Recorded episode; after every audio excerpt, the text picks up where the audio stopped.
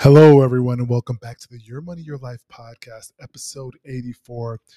As always, I thank you for joining us on this journey of over 84 consecutive weeks, consecutive episodes. We cannot stop Team New Street, so I thank you. Make sure you five star rate, subscribe, and review, and support the podcast in any way possible. Of course, let's talk about the news. A lot of awesome things going on in the news today. Roundtable, we're going to discuss, you know, if something's too good to be true, if an opportunity, an investment, something's too big to be true. There's a lot of stories of scams going out there, so I want to address it shortly. Um, and question of the week, as always. So again, thank you for listening to the show, and I hope you enjoy it.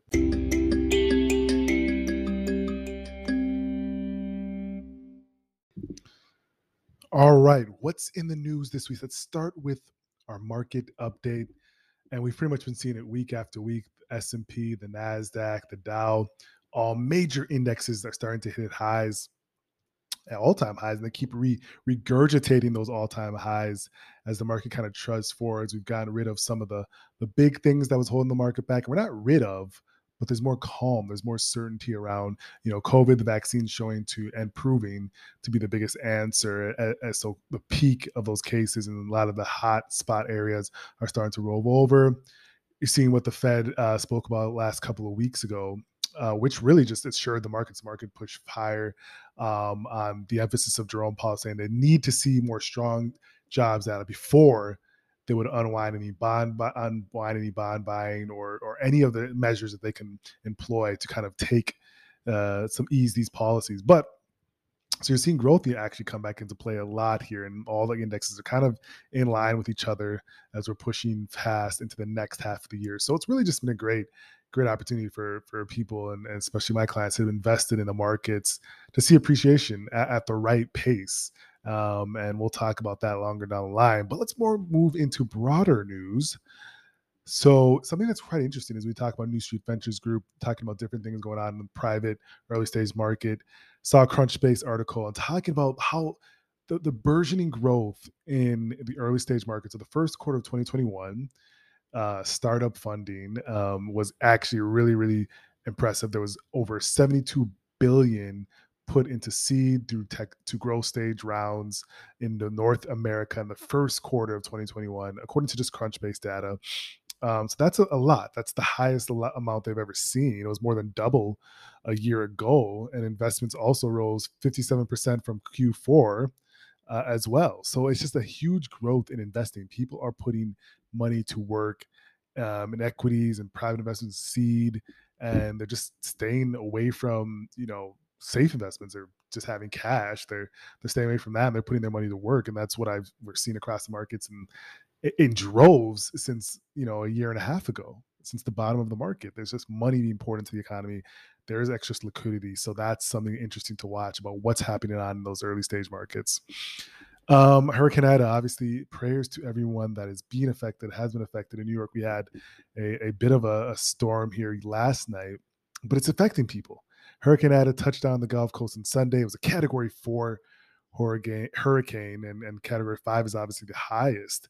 Um, but it's really been affecting people. You've seen electricity, oil and gas. These impacts of hurricanes and, and rest again prayers to the people that are affected it has life year long impact years long impacts not just a few weeks the storm itself could be a day couple days few days but the impact and the destruction is felt for much longer time period um, and that's something that you know you pray and hope everyone is okay from that in a little bit of lighter news, Apple is continuing its wallet takeover with the virtual driver's license. So obviously, you know the Apple Wallet, you can store cards in there, your your boarding pass for plane tickets, all those things. And now they're moving over to driver's license, which I love. I feel so cool boarding a plane and just putting my phone to the reader and they have my, my boarding pass versus having to pull out the paper. You look so archaic, you look so old. Um, I look so cool going to the register pressing the button face id oh boom it scans my card rather than you have cash. If you under tw- if you're under 30 if you're under excuse me if you're under 40 please do not carry cash in in this day and age. Um, that's just crazy to me. You know we're doing cashless and i like what apple is doing with this. You scan your license with your phone and it'll put you in to their verification system um, and it's really really cool. This is sort of technology that you're seeing a lot of these companies employ um, going forward. So I think that's really, really awesome to see that. Um, and now moving over to other news, we're seeing an impre- increase expectation, an increased use of NFTs. So NFTs are back. NFTs are all the rage, and now you're seeing sports stars, influencers embrace the ability to unlock their opportunity in the fan economy, the creator economy. NFTs are being minted by a lot of these stars um, as just a way to unlock, you know, more potential. These digital assets that people are craving online um, are now soaring again. And we talked about it last week. You know, you said Snoop Dogg, Paris Hilton, Edward Snowden, all launching NFTs, Simone Biles, um, and it's just something that's not going to stop. OpenSea, one of the biggest marketplace platforms for NFTs, only takes 2.5% cut in comparison to a lot of other platforms that take 10% or above. OnlyFans is 20%, Substack is 10, YouTube is 45%. So a lot of these large fan base creators are using that as a way to increase income and do it in a, in a, in a much more um, pro- profitable way for them, right? Um, so that's really really interesting to watch. Something that's not so fun. You're seeing that this either seeing reports that the Social Security Trust Fund will run out of money in 12 years. So obviously, you know, Social Security, um, which you all pay for in your your paychecks, um, that's something that's will be paid out to people later on in life, um, and that's looking like it's going to run out of money faster than normal, faster than expected. I think what you're going to see is the government prints more or cut or cut something across the board to be able to fund this for longer. Um, and the money's got to come from somewhere.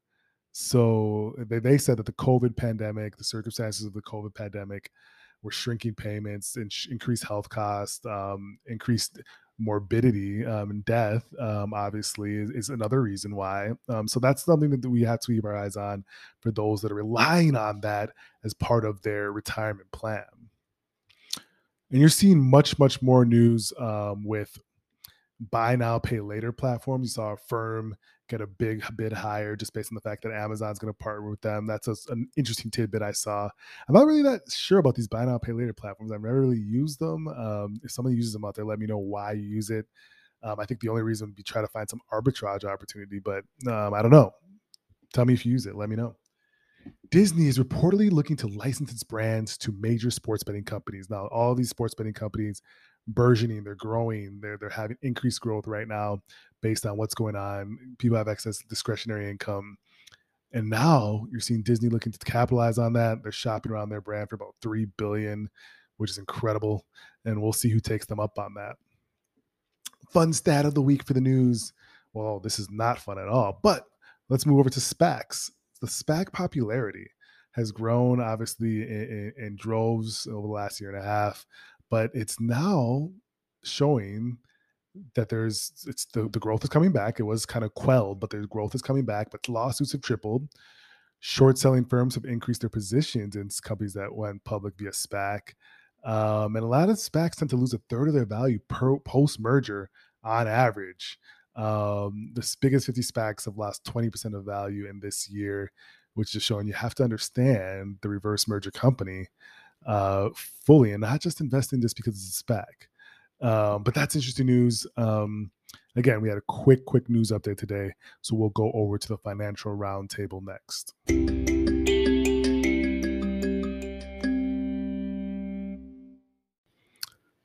Gather around, gather around, folks for the financial roundtable, where we discuss topics and things that we see across the world. So this week, I wanted to just touch on something which I, I normally don't talk about these things.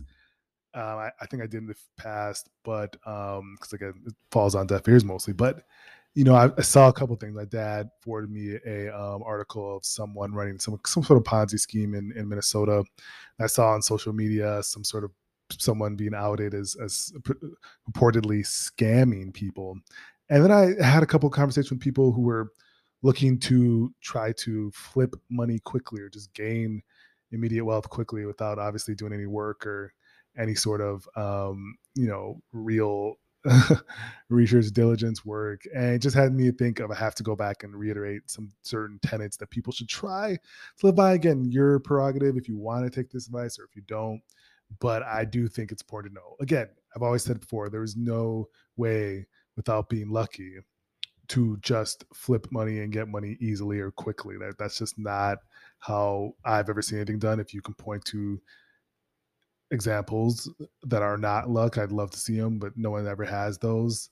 If people are telling you that they can promise you a certain thing or promise you a certain return or flip this, flip that, you have to use discernment. And it's just so obviously not true. I've never promised anything, and that's but everyone's seen appreciation because we do the right things over time. But people, one, people prey on prosperity, uh, and people, a lot of people prey on the lack of people ability to want to work for something rather than just like trying to see something happen out of thin air, which is never going to happen. So those it's just super simple. If people are promising you certain thing or promise you this, promise you that, it's just not possible. And you have to understand that all these different things when you're dealing with money, you have to have registrations, you have to have uh, certifications, you have to have custodians, you have to have a lot of things that you have to be pretty not looking for any signs to not tell if something's legit or not. So again, I just want people to be cognizant of this. There is no quick arbitrage way to flip something or to do something. If that was the true, it wouldn't be someone with no capital doing it. If it was true, people with a lot of capital would have already filled that market and done it. People a lot smarter, a lot more capital would have already done it if there was some sort of arbitrage that the market as a whole was missing or people were missing. But again, I know this will fall on deaf ears for the most part, but try to use discernment, try to be careful because that's always going to be around, right? Like the reason why people tend to do these things is because it's very easy to prey on people in, in certain areas. Um, as far as you know money looks well any of these things it's super easy to pray because everyone's trying to always do something in that area for themselves right? So be careful understand speak to me and i can tell you what's real what's not. I've always been fully transparent um, with everyone and that's that's that's the way i go about things but please be careful and we will go to the question of the week next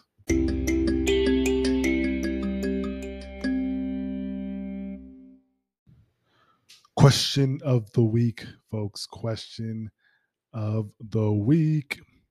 It's always relationship related, but let's look at this. I'm buying a house with my boyfriend, the reader says, because my credit isn't good enough.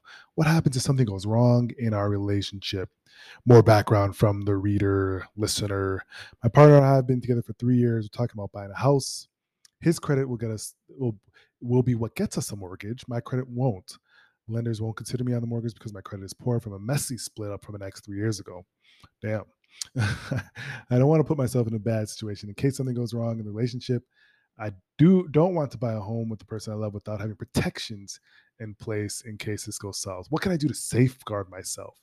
First, I'll say the person has three choices. Obviously, you wait until credit improves, which you can do through obviously hard work and doing different things to improve that.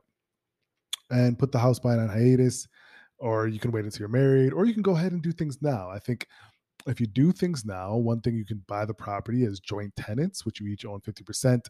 And should one person pass, um, you cannot leave your half to a third party. It has to be um, to the other person. And, and tenants, in tenants in common, though, same thing as having a brokerage account. You can have a brokerage account with someone, um, or you can have a tenants in common account with someone. And you know, in tenants in common, you can decide on your respective shares and leave your own share to a third party. Um, but you definitely want to have protections in place. And one of them, I think, is you will need to make sure you have some sort of layout on how things are prior to entering into buying the house. Because you mentioned you could be left with nothing if you just kind of go in without being married. Because at this point, um, 10% of home buyers are unmarried couples and and over 60% are married couples um, and the rest are made up of single buyers according to a national association of realtors.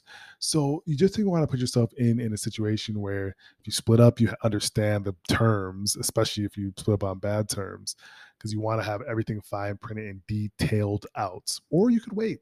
Wait until your credit improves. Wait until you can be part as part have your name just up there as part of this whole journey is buying the home. So those are ways to look at it. I definitely hope this helps the reader slash listener.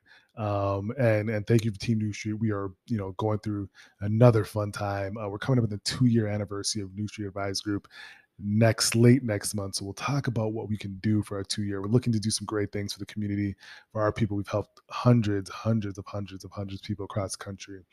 Um, busy week for myself, CNBC, running to another podcast. Uh, we're, we're just growing our community. So we appreciate you sharing this with people that may need this help.